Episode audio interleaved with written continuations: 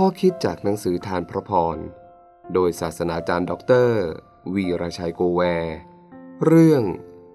หลอกลวง อย่าหลงเลย ท่านไม่อาจหลอกลวงพระเจ้าใครหว่านอะไรย่อมเก็บเกี่ยวสิ่งนั้น กาลาเทีย บทที่ 6 ข้อ 7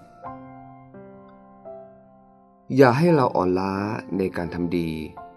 เพราะถ้าเราไม่ท้อ เราก็จะเก็บเกี่ยวในวันอันเหมาะสม เหตุฉะนั้นเมื่อมีโอกาสให้ทำดีต่อคนทั้งปวง โดยเฉพาะอย่างยิ่ง ต่อคนที่อยู่ในครอบครัวแห่งความเชื่อ กาลาเทีย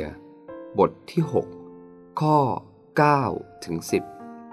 10 สังคมเราเต็มไปด้วยการหลอกลวง ที่มีการพัฒนารูปแบบขึ้นมาเรื่อยๆ จากการหลอกลวง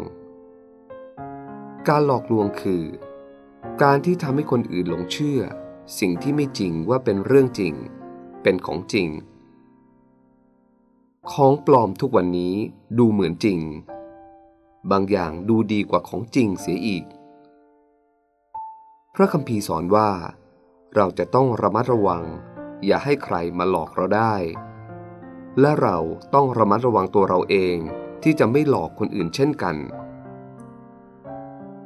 อาจเป็นเพราะการหลอกลวงมนุษย์ด้วยกันประสบความสำเร็จ เขาจึงหันมาหลอกพระเจ้าด้วย อัครทูตเปาโลกล่าวว่า อย่าล่อลวงตนเอง ว่าจะหลอกลวงพระเจ้าได้เหมือนที่หลอกลวงมนุษย์ด้วยกัน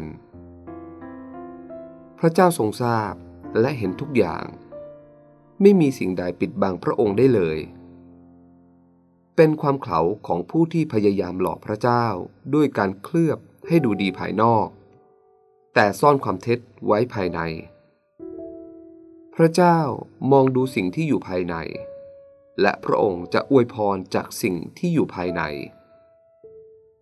คนที่หลอกผู้อื่นได้ผล เขาเองจะเก็บเกี่ยวผลแห่งความบาปที่เขาทำแน่นอน ไม่ช้าก็เร็ว ข้อเตือนใจจากพระธรรมข้อนี้คือ ให้เราระวังและเตือนตัวเองเสมอ อย่าให้การประกอบศาสนกิจ ศาสนพิธีของเราทำให้ดูดีเพียงภายนอก ดูน่าประทับใจต่อหน้าสังคม แต่จิตใจห่างไกลพระเจ้า พระเจ้าแสวงหาคนเหล่านั้นที่นมัสการพระองค์ด้วยจิตวิญญาณและความจริง เราทุกคนจะต้องพยายามทำทุกสิ่งให้ดูดีที่สุดเพื่อถวายเกียรติแด่พระเจ้า ซึ่งจะต้องทำจากใจบริสุทธิ์ และความจริง